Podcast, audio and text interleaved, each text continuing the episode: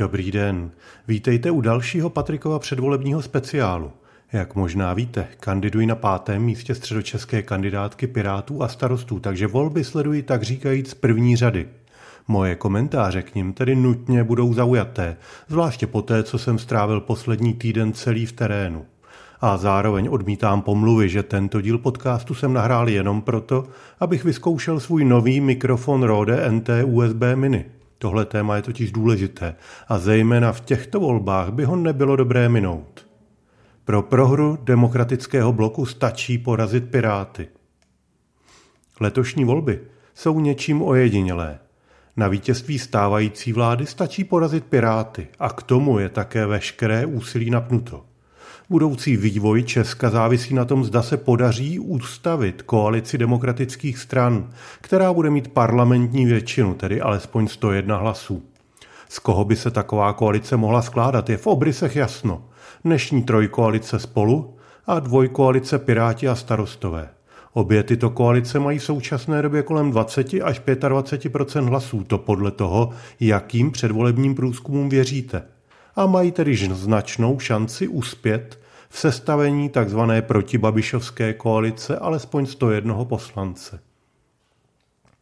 Oproti tomuto demobloku stojí hnutí ANO premiéra Andreje Babiše, jenž hraje o zachování obchodního vlivu a pravděpodobně i o zachování osobní svobody, což znamená, že je ochoten hrát libovolný styl hry, pokud slibuje úspěch. Strategie postavit vládu s kýmkoliv, kdo je ochoten se přidat, se již v minulosti osvědčila, ale tolerance SPD, KSČM nebo dokonce přísahy by nemusela v případě dobrého výsledku demobloku stačit. Ve skutečnosti ale není potřeba snížit volební výsledek všem.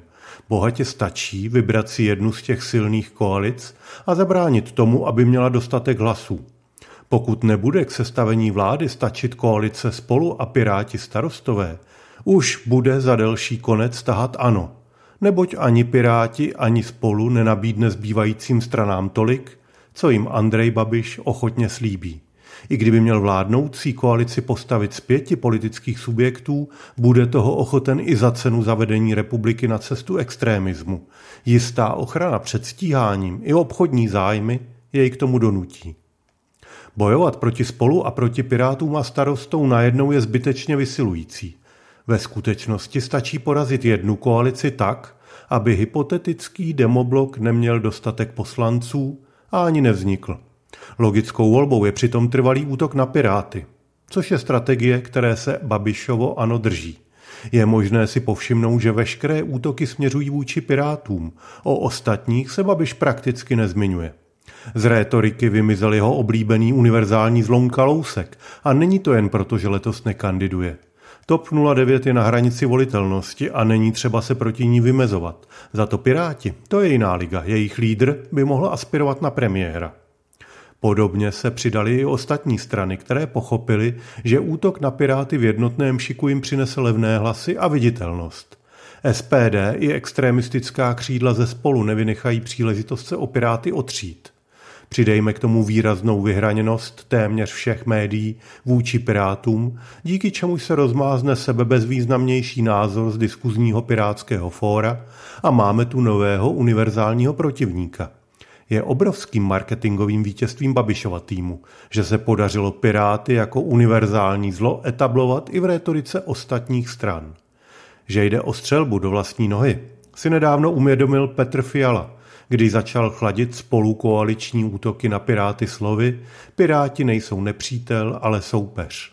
A spolu také připomíná, že pro něj není varianta vláda s ANO. Jenže tahle teze má své jenže. Sílí vnitřní opozice ve spolu zastoupená lidmi, jimž jsou bližší obchodní, národovecké a izolacionistické zájmy než demokratické teze a debabišizace státu. Tý párty ve spolu může provést převrat zejména v případě, když se ukáže, že žádný demoblok vzniknout nebude moci pro nedostatek mandátů. Paradoxně tak je budoucnost Petra Fialy v čele spolu i ODS úzce spojena s volebním úspěchem Pirátů. A jak do toho zapadá stan? Lze si také všimnout, že žádné útoky vůči stanu se ze strany ANO prakticky nekonají. Nejdůležitějším úkolem marketérů ANO teď je uchladit vnitřní vášně a nedopustit, aby lidé z ANO napadali starosty. Proč? Jen tak může ANO posilovat dojem, že pro stan jsou piráti koulí na noze a bez nich by jim bylo lépe. Pokud by stan koalici s Piráty zahodil, téměř jistě by to znamenalo odchod zklamaných voličů, kteří si chtěli vsadit na liberálního vítěze a tím by se efektivně také zamezilo možnosti dosáhnout dostatečného počtu mandátů pro případný demokratický blok. Stan tuto tendenci zatím nejeví, ale do voleb je ještě měsíc. Náruč ano je vřelá a přeci jen musí být trochu podezřelé, že se všichni navážejí do Pirátů. Tak to na nich musí přeci být něco špatně. Bez ohledu na to, že to slovo všichni znamená především Babišova média. Je to zajímavý souboj nervů. Pirátům se teď široká fronta politiky znalých lidí snaží vysvětlit, že na vládní angažmá nemají, ačkoliv není zřejmé, jak se bez pirátských poslanců Babiš free vláda bude vůbec skládat. Piráti se snaží vysvětlovat svůj program ve soustředěné palbě všech, což je samozřejmě kromobyčejně obtížné. Proč dávám to slovo všech v úvozovky? Protože je to zdání bubliny. Na Twitteru, na Facebooku to vypadá, že se proti pirátům spikl svět. Jenže pak, když vyrazíte mezi skutečné lidi, když obcházím předvolební setkání v kraji, potkávám naopak lidi, kteří si rádi přijdou poslechnout, debatovat a negativních reakcí je naprosté minimum. Na jednu stranu tak vznikl zejména sociálními médii vybudovaný dojem toho, že proti pirátům jsou všichni. Udržování tohoto dojmu může situaci měnit v realitu, takže to odradí váhající voliče. Na stranu druhou je pro budoucnost Česka důležité, aby čtvrtina voličů koalici Pirátů a starostů dala hlas. Jinak se nezmění z hola nic a čekají nás další čtyři roky s Babišem.